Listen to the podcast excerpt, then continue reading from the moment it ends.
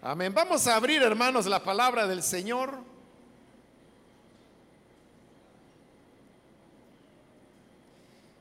Y vamos a leer en esta ocasión en el libro de Hebreos. Busquemos el capítulo número 10.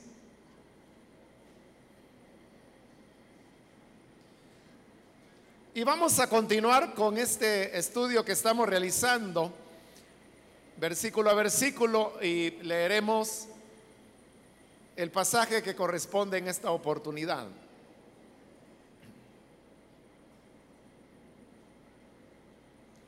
Dice la palabra de Dios en el libro de Hebreos capítulo 10, versículo número 26 en adelante. Si después de recibir el conocimiento de la verdad, pecamos obstinadamente, ya no hay sacrificio por los pecados. Solo queda una terrible expectativa de juicio, el fuego ardiente que ha de devorar a los enemigos de Dios. Cualquiera que rechazaba la ley de Moisés moría irremediablemente por el testimonio de dos o tres testigos. ¿Cuánto mayor castigo piensan ustedes que merece el que ha pisoteado al Hijo de Dios, que ha profanado la sangre del pacto por la cual había sido santificado y que ha insultado al Espíritu de la gracia? Pues conocemos al que dijo, mía es la venganza, yo pagaré. Y también el Señor juzgará a su pueblo. Terrible cosa es caer en las manos del Dios vivo. Amén. Hasta ahí dejamos la lectura. Pueden tomar sus asientos, por favor, hermanos y hermanas.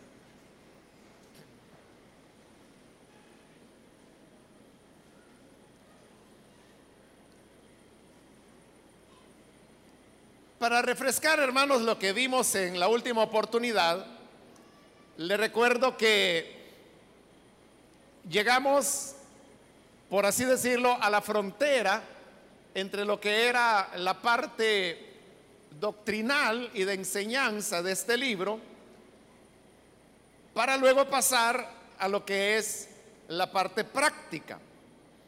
De hecho, el pasaje que estuvimos considerando en la última oportunidad era la frontera exacta en donde terminaba la práctica, perdón, la, enseñanza, y comenzaba ya la parte de las recomendaciones que el libro tiene que hacernos. Los versículos que hemos leído ahora, del 26 al 31, son ya parte de, de las exhortaciones que se nos hace en este libro en vista de la verdad que se ha venido enseñando en los capítulos anteriores. Esa verdad la hemos venido enfocando de diversos ángulos, esos que presentan los capítulos precedentes. Pero si tuviéramos que resumirlo en una palabra o en una frase, esta sería que el Evangelio del Señor Jesucristo es superior a la ley de Moisés. O sea, ese sería como la manera más breve de resumir todos los capítulos anteriores que hemos venido cubriendo. Consecuentemente, si el Evangelio del Señor Jesús es superior a la ley de Moisés, y si el mismo Señor Jesús es mayor que Moisés, incluso mayor que los ángeles, vimos en el capítulo 1, entonces es obvio, hermanos, que el camino auténtico se encuentra en el Señor Jesucristo y no en guardar los elementos de la ley. Una enseñanza que usted la puede encontrar con bastante claridad en cartas como la de los Gálatas, la de Romanos, la de Colosenses, pero Hebreos es el libro que más ampliamente desarrolla ese tema y principalmente porque, como el título lo dice, va dirigido a los hebreos. Es decir, que eran las personas que habían practicado, habían nacido bajo la ley y no solamente ellos, sino que todos sus antecesores habían sido personas que por milenios habían venido guardando la ley. Por esa causa es que ellos eran los que estaban expuestos al mayor peligro.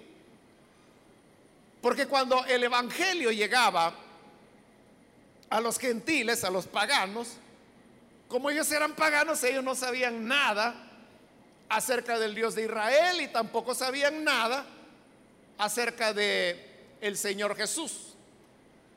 Para ellos, como bien lo dice la carta a los Efesios, la conversión era volverse de los ídolos a Dios. O como también en Primera de Corintios el apóstol Pablo dice, se volvieron de los ídolos mudos al Dios vivo. Eso era para los gentiles. Era salir de la ignorancia al conocimiento de el único Dios verdadero. Porque recordemos que para el gentil ellos no reconocían un solo Dios, sino que al contrario, ellos tenían muchos dioses, un Dios para el agua, un Dios para el fuego, un Dios para el aire, un Dios para los volcanes. Eran varios dioses a los cuales ellos le rendían culto. Pero entonces el Evangelio les llegaba enseñando que solamente había un único Dios. Y que todas las demás cosas como el mar, el fuego, el volcán, realmente eran creación de Dios. Y que era mejor adorar al Creador que a la creación. Entonces cuando el gentil se convertía, era esa conversión de una ignorancia total al único Dios, al Dios vivo y verdadero. En cambio, con el hebreo, las cosas eran más complicadas porque ellos ya tenían un solo Dios. Y era el Dios de Israel. Y no solamente era el tema de que ellos fueran monoteístas, es decir, que creyeran en un solo Dios, sino que ese Dios en quienes ellos creían, en realidad era el único Dios que había. Es decir, ellos estaban acertados. Pero hasta ahí habían llegado. El Evangelio para ellos consistía en que ese único Dios, al cual ellos reconocían el Dios de Abraham, de Isaac y de Jacob, era quien había enviado a su único hijo, al Señor Jesús, y que Él era el Mesías prometido, y que consecuentemente en Él estaba el cumplimiento de las promesas que habían sido dadas a los padres en siglos anteriores. Entonces vea, para el hebreo, la conversión era pasar del judaísmo a la fe cristiana. En otras palabras, era pasar de la ley a la gracia. Era pasar de los esfuerzos que ellos hacían por justificarse a través de sus obras, a tener un descanso total en la obra que Cristo ya había hecho en la cruz del Calvario. Creo que para nosotros está clara esa diferencia, ¿verdad? E, espero que, que la esté captando, que bajo la ley, bueno, como la misma ley lo decía, ¿no? El que haga estas cosas, vivirá por ellas. Pero vean, la ley era muy clara. El que haga estas cosas, es decir, el que haga las obras de la ley, vivirá por esas obras. Pero el Evangelio ahora venía diciendo, como Pablo le explica en su carta a los romanos, que al que obra, el salario no se le cuenta como gracia, sino que como deuda. Entonces, es lo contrario. Porque mientras la ley dice, el que haga estas cosas, o si queremos usar un lenguaje más evangélico, más de nosotros, el que cumpla con los mandamientos de Dios, vivirá. Pero el mensaje del Evangelio no es ese, sino que el mensaje del Evangelio es el que crea será salvo. Entonces, la salvación, cada sistema la ubica en un lugar diferente, porque en el caso de la ley, la salvación queda para el final, porque como dice, el que haga estas cosas vivirá, entonces significa que la vida es algo que no la tenemos todavía, sino que tenemos que hacer, hacer, obrar, obrar, o volviendo al lenguaje popular, cumplir, cumplir, cumplir. Y si yo cumplo durante toda mi vida, entonces al final, al final, tendré la vida. En cambio, el Evangelio no la pone al final, sino que la pone al principio, sino que dice, el que creyere será salvo. Y yo le pregunto, ¿cuál es el primer paso que nosotros damos en el Evangelio? ¿Cómo llegamos a ser creyentes en el Evangelio? Bueno, ya, ya lo dije, ¿verdad? Quería usar otra palabra, pero no se me ocurrió otra. Pero, pero lo dije, ¿verdad? Dije que llegamos a ser herederos de la gracia cuando nos convertimos en creyentes, es decir, cuando creemos. Ese es el primer paso. O dígame, ¿hay algo que marque la diferencia entre un incrédulo y un creyente, que no sea el creer. O hay algo adicional que una persona tenga que hacer antes de creer para poder creer. No, ¿verdad? Es simplemente el que quiera creer, que crea. Y si usted dice, es que mire, yo no vine vestido de la ropa adecuada. Por supuesto, ¿y cómo va a venir vestido de la ropa adecuada si no es creyente? O si alguien dice, es que fíjese que yo quiero creer, pero yo tengo muchos problemas, si yo le contara cómo ha sido mi vida, no creo estar preparado. Es que si estuviera preparado, entonces ¿para qué quiere el Evangelio? El primer paso definitivamente es creer. Por eso lo insistimos tanto, ¿verdad? Y lo enfatizamos el hecho de creer y por eso es que cada predicación, hermanos, que se da donde se anuncia el Evangelio, siempre se termina con una invitación a las personas a creer. Porque el creer es el inicio. el inicio de la vida cristiana. Pero ¿qué dice el Evangelio? El que creyere, ¿qué? Exacto, el que creyere será salvo. ¿Y cuándo es que creemos? Al inicio de la vida cristiana. Entonces, ¿cuándo tenemos la vida en el Evangelio? Es al inicio. Es al principio. Con la ley es a la inversa. Con la ley le dije, es al final, porque la ley dice, el que haga estas cosas. Entonces vamos a ver, en los 80, 90 o 100 años de vida, que el Señor te permita, vamos a ver cómo terminas, a ver si es cierto que terminas cumpliendo. Y si terminas cumpliendo, haciendo estas cosas, entonces dentro de 80 años tendrás la vida. Ya cuando te mueras. Esa es la ley.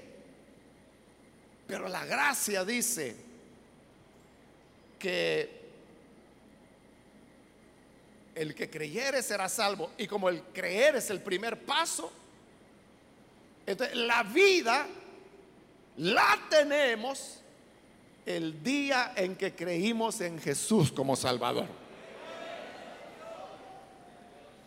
Yo no sé cuánto tiempo tiene usted. Bueno, todos aquí, ¿verdad? Tenemos diversas edades. Me refiero después de haber creído, ¿no? Algunos quizás tienen, hace un año creí, otros dos, tres, treinta, cuarenta, cincuenta años, no sé, ¿verdad? ¿Cuánto usted tiene de haber creído al Evangelio? Pero eso que tiene usted de haber creído al Evangelio es lo que tiene de tener la vida eterna. Es decir, que el creyente no es alguien que está pendiente diciendo, mire a salvar o mire a condenar. Y cuando me muera voy a ir con el Señor o voy a terminar en el infierno. Esa no es una preocupación para el creyente.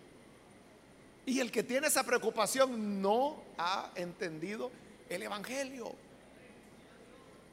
Porque el Evangelio lo que dice es, el que creyere será salvo. Si usted creyó sinceramente, creyó honestamente, ¿qué más le falta para ser salvo? ¿Qué habría que añadir? Cualquier cosa que usted diga estaría contradiciendo lo que Jesús dijo. Porque fue Jesús el que dijo, el que creyere será salvo.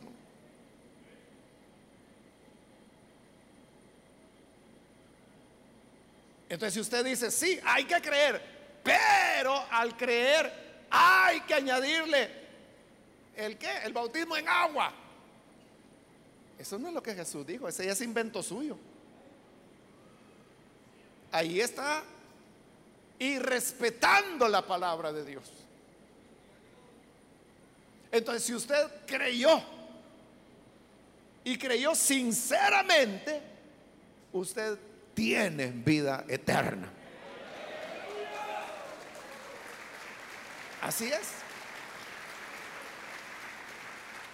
Nosotros no estamos esperando a morirnos para que comience la vida eterna.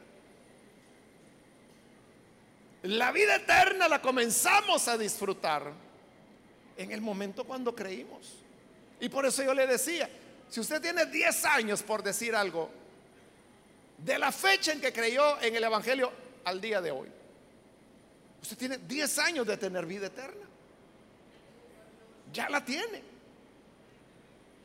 ¿Y qué va a pasar cuando se muera? Cuando se muere, solo es un cambio de estado. Pero la vida eterna es la que ya disfruta con el Hijo de Dios. Bien, pero le decía que en el caso de los hebreos, hacer ese cambio era difícil, ¿no?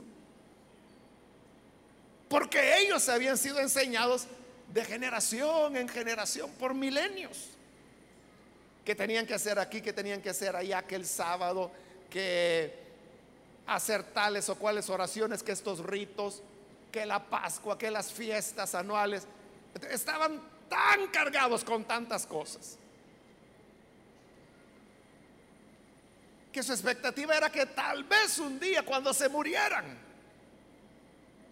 tal vez habían juntado méritos suficientes como para tener la vida. Entonces cuando el Evangelio llegaba y le decía, no, mire, si la vida ya la puede tener. Si usted cree, ya la tiene.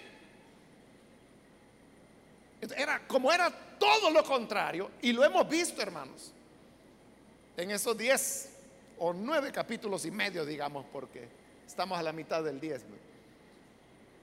Pero es demostración tras demostración tras demostración tras demostración que la ley era la sombra, como son las expresiones que se han utilizado ahí, pero que la realidad es Cristo. Pero había otro problema más. Y era que el judaísmo era una religión que no era perseguida. El imperio romano no estaba persiguiendo a ningún judío, a ningún hebreo. Pero ¿qué pasaba con los creyentes? Los pobres creyentes, hermanos. Les tocaba de todo, ¿verdad? Y así fue aproximadamente los primeros 300 años de la era cristiana. E, entonces, vea, aquí está el punto. El hebreo como hebreo, él no era perseguido, no era amenazado, no era llevado a la cárcel, no los estaban matando. Pero a los que creían en Jesús, sí los mataban, aunque fueran de nacionalidad judía. Como ocurrió con Santiago o Jacobo, también llamado así, en Hechos capítulo 12, como mataron a Pedro, como mataron a Pablo. Bueno, la tradición dice que mataron a todos los apóstoles, excepto a Juan, que la tradición dice que murió de muerte natural. Pero a los otros que mataron, todos eran judíos. Pero no los mataron por ser judíos, los mataron porque eran cristianos. aunque de nacionalidad eran israelitas. Entonces, el punto era este, que el hebreo gozaba de una posición de tranquilidad porque no los estaban persiguiendo. Pero si ellos experimentaban una conversión a Cristo, en el momento en que se convertían en cristianos, eran objeto de persecución. Y era persecución a muerte, o sea, no era broma. Por eso es que más adelante esta carta va a hablar de los que estaban presos. Y estaban presos no por ser ladrones o por haber matado a alguien o por haber estafado a alguien. Estaban presos por causa de la fe. Por ser creyentes.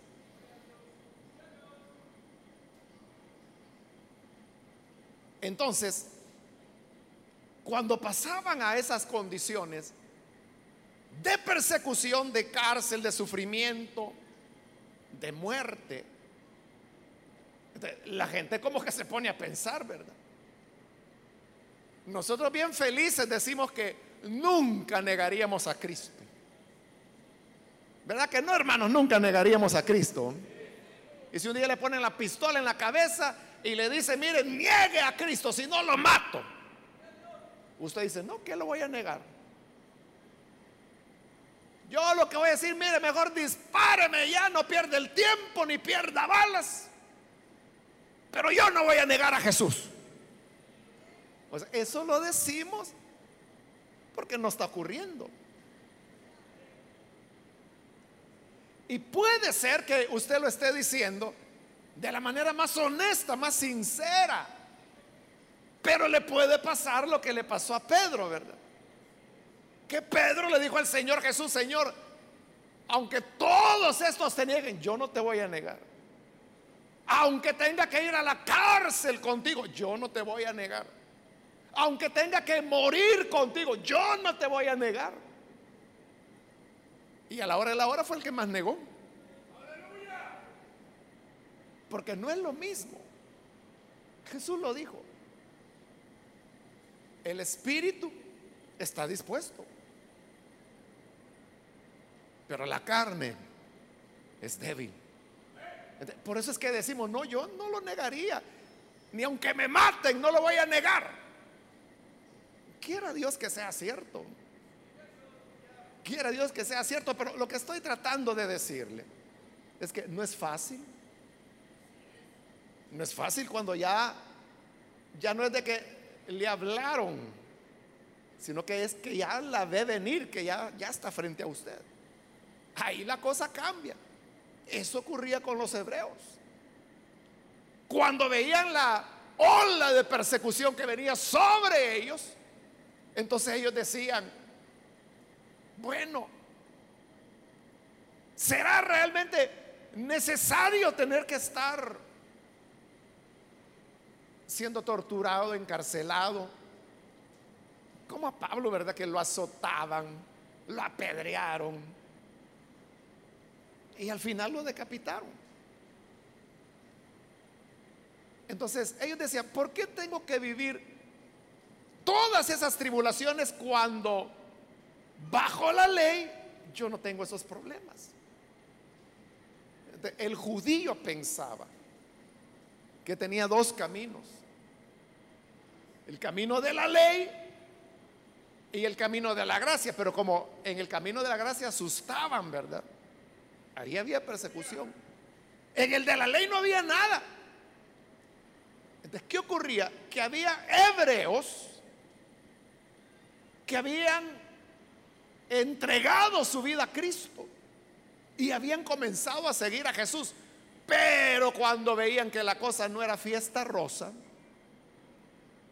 entonces decían, no, yo mejor me regreso con mi mamita. Y se volvían a la ley al regresarse a la ley, ¿qué significaba eso? Que estaban rechazando el Evangelio y estaban rechazando a Jesús y estaban rechazando la sangre que Él derramó. a eso, a ese abandonar la gracia para volverse a las obras, es lo que aquí el versículo 26 llama pecar obstinadamente. Dice el 26, si después de recibir el conocimiento de la verdad, pecamos obstinadamente, ya no hay sacrificio por los pecados. Este pasaje es semejante al que ya vimos en el capítulo 6. Pero como eso fue hace rato, ¿verdad? Repitamos de nuevo cuál es el argumento. Cuando dice aquí, si después de recibir el conocimiento de la verdad, pecamos obstinadamente, este pecar del que aquí habla, no es, hermanos, un pecado como cualquier pecado sino que el pecado del cual está hablando es de abandonar la ley. Perdón, lo contrario, abandonar el Evangelio, abandonar la gracia para volver a las obras. E, de ese pecado está hablando. El que obstinadamente decía, no, no, no, yo ya no voy a seguir a Cristo, yo ya no voy a seguir confiando en que por la fe será salvo. No, me voy a regresar a hacer obras, voy a regresar. Me voy a amparar en la circuncisión, en las lunas nuevas, en el sábado, etcétera. Eso de regresar es a lo que aquí se le está llamando pecar obstinadamente. Por eso es que el versículo 26 debe entenderse en relación al versículo 29. O sea, el versículo 29 es como la explicación de a qué se refiere cuando habla pecar obstinadamente. Dice el 29, ¿cuánto mayor castigo piensan ustedes que merece? Oiga, el que ha pisoteado al Hijo de Dios. Y usted sabe que lo que se pisotea es porque se desprecia, ¿verdad? Número uno. Número dos dice, que ha profanado la sangre del pacto por la cual había sido santificada. Y respetar la sangre del Hijo de Dios. Y tercero dice, ha insultado al Espíritu de la gracia. Porque el Espíritu Santo fue el que nos llamó al Evangelio. Entonces, el pecar obstinadamente no es, hermanos, que el creyente falló. Porque muchos se basan en este pasaje que lo toman fuera de contexto totalmente, ¿verdad? Porque el contexto es el que estoy explicando. Porque mire, volviendo atrás a la ocasión anterior, versículo 23. Mire la primera palabra, cómo comienza el versículo 23. Mantengamos firme la esperanza que profesamos. Y yo hice ahí énfasis en eso. Mantener la esperanza, mantener la fe en el Evangelio. Pero ¿qué están haciendo estos? Despreciar al Hijo de Dios, despreciar su sangre, despreciar el Espíritu. Eso no es mantener la esperanza. Eso es retroceder, volverse al sistema de obras. Y para eso dice, no hay perdón de pecados. Ya no hay sacrificio por el pecado. ¿Cuántos sacrificios hay para perdón de pecados, hermanos? ¿Cuántos salvadores hay que nos libran del pecado? Uno, ¿verdad? Y es Jesús el Salvador, ¿verdad? Ahora, Jesús, ¿cuántas veces fue sacrificado? Una. Así lo leemos en los evangelios y así se nos ha dicho repetidas veces en los capítulos que hemos visto ya. Que el Hijo de Dios fue ofrecido una sola vez. Entonces, solo hay un sacrificio. Pero si yo rechazo ese sacrificio, ¿en cuál otro sacrificio encontraré perdón de pecados?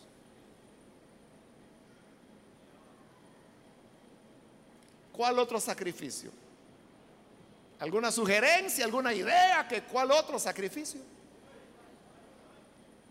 No lo hay. Usted mismo acaba de decir que solo hay un Salvador y que el Salvador hizo un sacrificio. Entonces, no hay otro. Entonces, si yo rechazo el único sacrificio y, no volverá a haber otro, como para decir, yo espero la segunda tanda, ya no va a haber otro. Entonces, si yo rechazo el único sacrificio que hay para perdón de pecados, ¿a dónde voy a hallar perdón ahora? ya no lo voy a hallar. Por eso dice, si después de recibir el conocimiento de la verdad, que es el anuncio del Evangelio. Pecamos obstinadamente despreciando ese Evangelio, esa buena nueva de la salvación por gracia. Entonces ya no hay sacrificio por los pecados. Por eso es que ya no hay esperanza. El versículo 27 dice, solo queda una terrible expectativa de juicio, el fuego ardiente que ha de devorar a los enemigos de Dios. Significa entonces que cuando una persona rechaza la gracia de Dios, rechaza la salvación por fe y se quiere salvar por sus obras, dice ahí que se convierte en enemigo de Dios. Porque está despreciando el único camino de vida y salvación que Dios ha dado, que es su Hijo Jesucristo. Por eso dice, ¿qué le queda a esa persona? Solo la terrible expectativa de juicio. Fuego ardiente que ha de devorar a los enemigos de Dios. Entonces, el pasaje no está hablando, hermano, que si un creyente peca, ya se condenó. Usted sabe que hay congregaciones que esa es la enseñanza, ¿verdad?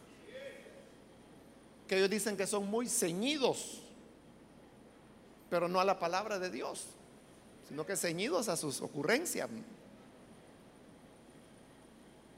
Entonces dice, si usted ya creyó en Jesús, pero usted dice una mentira, ya no hay esperanza, ya se condenó, mejor ya ni venga a la iglesia. Y por eso es que muchas de esas personas, hermano, cometen errores. Porque en la Biblia Santiago dice que no hay quien no peque. Tarde o temprano le fallamos al Señor. cuando estas personas fallan, como les han enseñado, que si fallan, pecan, entonces ya no tienen esperanza. Entonces lo que hacen es que se arrojan a la desesperanza y premeditadamente a una vida de pecado porque dicen, de todas maneras yo me voy a ir al infierno. Hace bastantes años, hermano. Yo conocí un hermano que eso le habían enseñado. De repente desapareció de la iglesia, ya no lo vi. Y allá como a las dos semanas, otros hermanos jóvenes me dijeron que lo habían visto y, me dijeron, es que se apartó del Evangelio, anda caído. Entonces, este grupito de jóvenes, que éramos como dos o tres, dijimos, vamos a visitarlo. Y fuimos a visitarlo. Y platicando con él, él nos contó lo que había pasado que había venido un su familiar de los Estados Unidos, que tenía no sé cuántos años, que se había ido y que no lo habían visto, y que se reencontraron y que el familiar que había venido de repente le dice, mira, vamos a tomarnos por ahí una cervecita. Y él dijo, no, porque yo soy creyente. No, hombre, no fregues, mira, tenemos no sé cuántos años de no vernos y, y una cervecita, si eso vitamina es. Bueno, total que lo convence, ¿verdad? Y dice él que fue y se tomó la cerveza. Y al salir, se fue su familiar y todo eso, pero él se quedó razonando y dijo, bueno, ya me tomé un vaso de cerveza, entonces yo ya caí. Por lo tanto, ya no tengo más esperanza, sino una horrenda expectación de fuego. Entonces dijo él, si ya estoy perdido, entonces, ¿qué sentido tiene? Y él nos dijo a los jóvenes, así que me fui al expendio a comprar una pacha y me la eché toda, nos dijo. Eso hizo. Eso hizo. Y agarró zumba. Entonces, vea lo que hace un pasaje de la Biblia mal enseñado. Es que la palabra de Dios nunca va a producir desesperanza. Nunca va a producir destrucción como fue en el caso de ese hermano. Yo tengo, como digo, muchos años de no verlo. Creo que si lo vería ya ni lo reconocería. Ni me acuerdo cómo se llama. Pero no sé si alguna vez él habrá reflexionado y, habrá vuelto.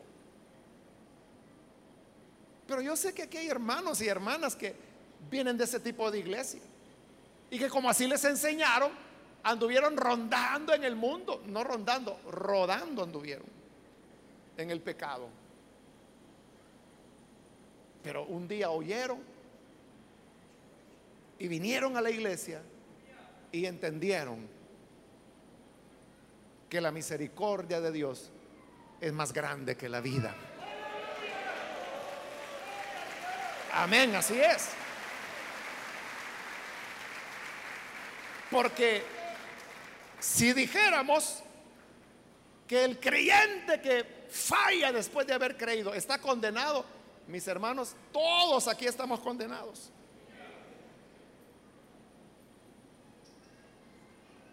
Después de haber creído, sea honesto, ¿verdad? Dígame usted, nunca le ha fallado al Señor.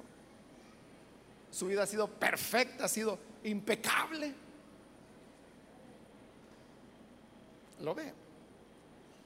Y si usted dijera, sí, yo jamás he pecado, ya pecó.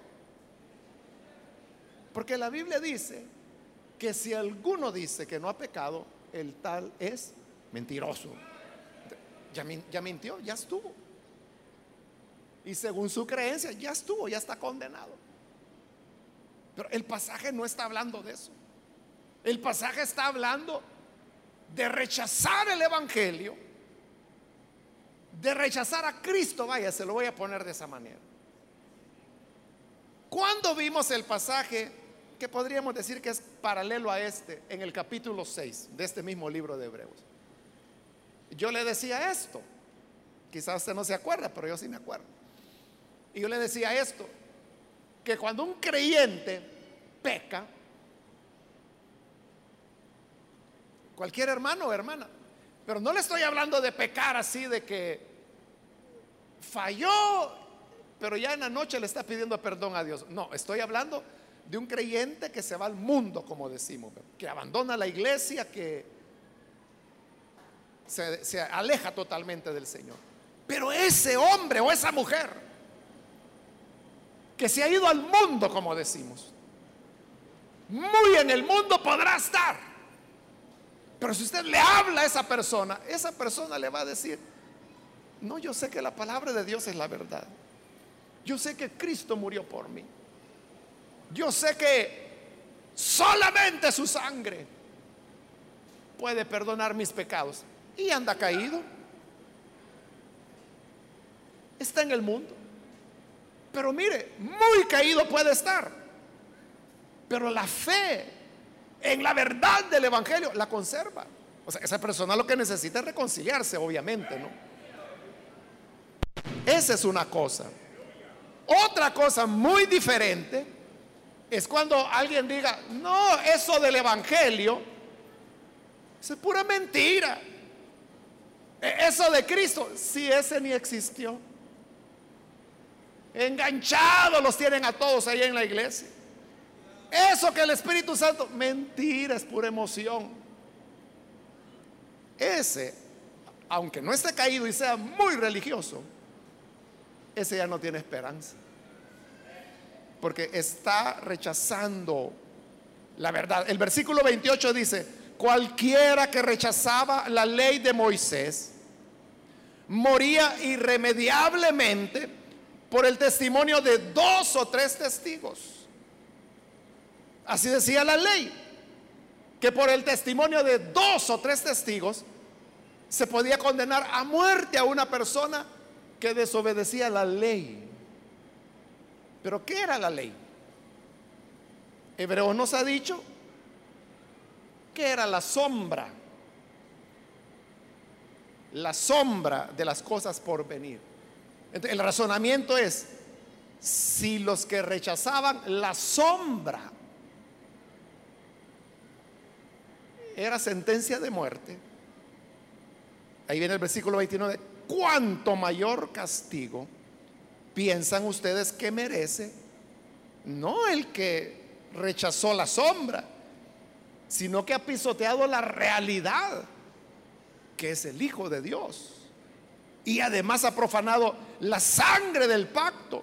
Y además ha insultado al Espíritu de la gracia que lo atrajo a la vida.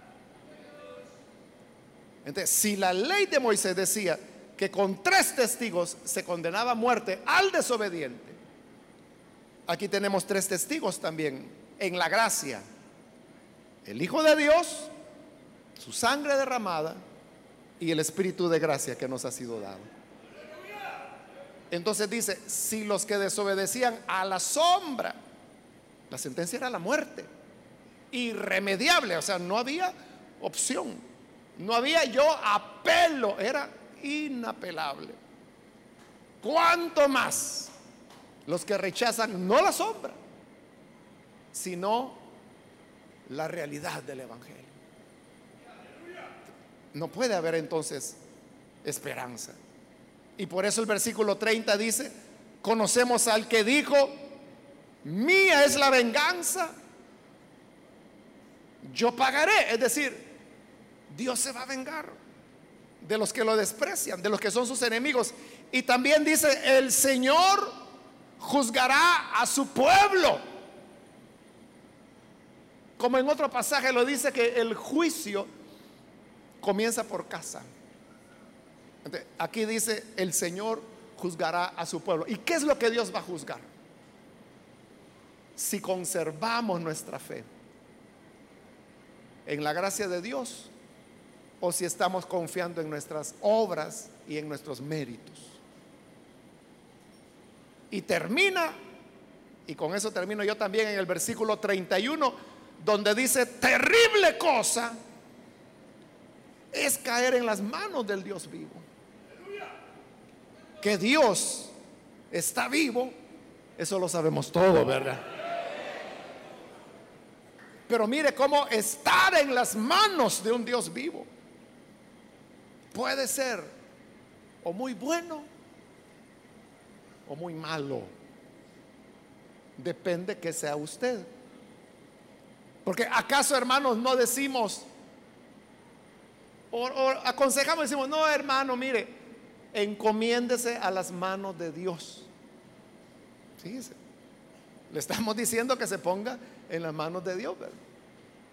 O uno dice, no, hermano, yo salgo a trabajar y yo me encomiendo en las manos de Dios. Porque vemos las manos de Dios como protectoras, como a nuestro favor.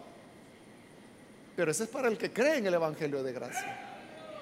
Para el que se quiere justificar por las obras y que por lo tanto ha rechazado la gracia del Señor. Para él dice, terrible cosa es caer en las manos de Dios. Es decir, para el que se vuelve enemigo de Dios por rechazar la gracia, él no va a querer estar en las manos de Dios. Porque para Él es terrible cosa estar en las manos de Dios. Pero para los que confiamos en el Señor, estar en las manos de Él, en las manos del Dios vivo, es nuestra protección y es nuestra seguridad. Amén.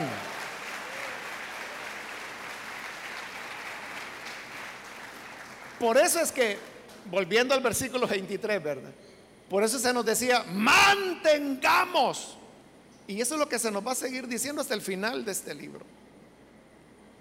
No nos apartemos de la gracia de Dios, hermano. No acepte las mentiras que la gente dice. Porque la gente puede mentir y decirle, mire, sí, cuando usted creyó, el Señor le perdonó los pecados pasados, pero de ahí en adelante usted tiene que comenzar a hacer obras. Y si usted no hace obras, se va a perder.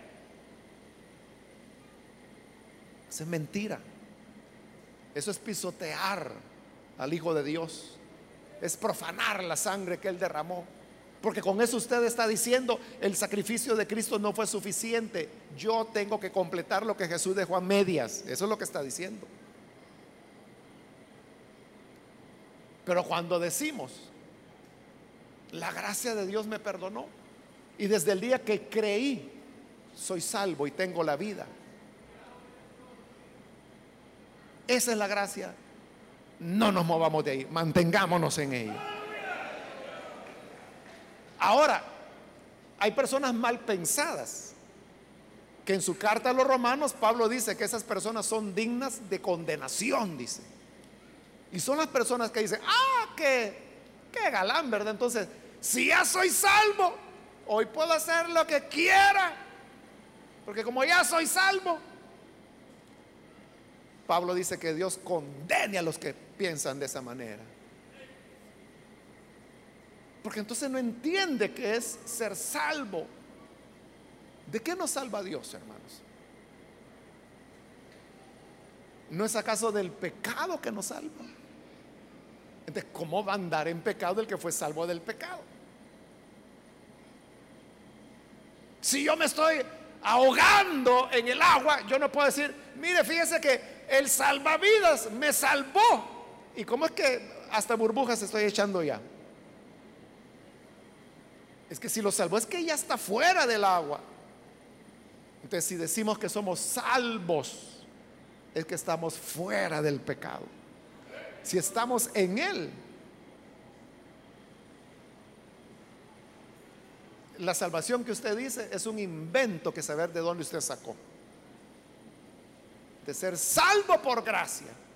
Y ser salvo desde el momento en que se cree no implica una vida desordenada o en pecado. Al contrario. Nos convertimos, como dice Pablo, en olor agradable olor a Cristo. Usted sabe que uno percibe a veces olores, ¿verdad? Y uno dice, ¿qué perfume ese? A jazmín decimos. Entonces, el olor que a Dios más le agrada es el olor a Cristo. Y los que creen tienen el olor de Cristo. Ese es el olor, la fragancia que debe salir de nosotros. Pero si lo que sube de nosotros es chismes, chambres, lenguas largas, borracheras, mentira, robo, ¿qué olor de Cristo va a haber ahí? Tendrá olor a bolo. ¿Sí? O a chisme, pero no a Cristo. Mantengamos firme nuestra esperanza, hermanos. Y, y no crea, como en la época cuando a Pablo le tocó su gran lucha, andaban diciendo, si no se circuncidan no podrán ser salvos. Igual hoy hay mucha gente que dice, bueno, no mucha, algunos, ¿verdad? Que dicen, si no guarda el sábado, usted no va a ser salvo. Si no hace de esta manera, usted no se va a hacer salvo. Si usted no dice el nombre de Jesús en hebreo, no va a ser salvo. Y nunca se lo dijeron en hebreo porque ya no se hablaba el hebreo en la época de Jesús. Pero hay gente así inventora, pero nosotros mantengámonos firmes en la gracia del Señor. Amén, hermanos. Gloria a Dios. Vamos a orar, cerremos nuestros ojos. Y antes de hacer la oración, yo quiero invitar a aquellas personas que todavía no han recibido al Señor Jesús como su Salvador. Pero si usted ha escuchado hoy la palabra de Dios, yo quiero invitarle para que usted no vaya a dejar pasar esta oportunidad y vuelva a casa igual que como vino. No, no lo permita. Si hay con nosotros algún amigo que necesita creer en el Hijo de Dios, lo que Jesús dijo es lo que tantas veces repetí. El que cree será salvo. Salvación. La salvación no es algo que lo vamos a ver allá después de muertos. Es algo que tú puedes tener ahora mismo si con sinceridad y honestidad crees en Él. Cualquier amigo o amiga que por primera vez necesita creer con toda sinceridad en el Hijo de Dios, por favor póngase en pie en el lugar donde se encuentra. Si usted desea dar este paso, póngase en pie ahí en el lugar donde se encuentra y con todo gusto nosotros oraremos por usted. Cualquier amigo o amiga que es primera vez que necesita entregarse al buen Salvador. Ahí donde usted está, póngase en pie. Y al ponerse en pie es un, signo, una, un símbolo a través del cual usted dice, yo quiero sinceramente entregarme al Hijo de Dios. Yo quiero recibirlo. Póngase en pie y nosotros oraremos por usted. Solamente le voy a pedir que lo haga pronto, ya que tengo poco tiempo, pero si usted necesita hacerlo, este es un buen momento. Póngase en pie. Necesita recibir al Hijo de Dios. Venga. La gracia del Señor le está esperando. Muy bien, aquí hay un hombre que pasa, Dios lo bendiga, bienvenido. Alguien más que necesita venir, puede ponerse en pie. Hay otra persona. También quiero ganar tiempo y aprovechar si hay hermanos, hermanas que se alejaron del Señor. Siempre hay perdón en la gracia de Dios. ¿Quiere ser perdonado? Reconcíliese con el Señor. Para hacerlo, de igual manera, póngase en pie en el lugar donde está. Si usted necesita reconciliarse, póngase en pie. De igual manera, hágalo prontamente porque ya casi estoy finalizando. Bien, aquí hay un joven, Dios le bendiga, bienvenido. ¿Alguien más que necesita pasar? Puede ponerse en pie. Yo le invito para que aproveche la oportunidad a que hay otra persona. Dios lo bendiga, bienvenido. Alguien más que necesita pasar. Venga. Hoy es el día en que la gracia del Señor le alcanzará. Voy a finalizar, hago la última invitación, pero si hay alguien más que por primera vez necesita venir y recibir al Señor como su Salvador o reconciliarse, póngase en pie. Y esta es ya la última invitación que he hecho. Muy bien, aquí hay otro hombre, Dios lo bendiga, bienvenido. Alguien más que aprovecha esta última invitación. Vamos a orar ahora. Pero hay alguien más. Venga, póngase en pie.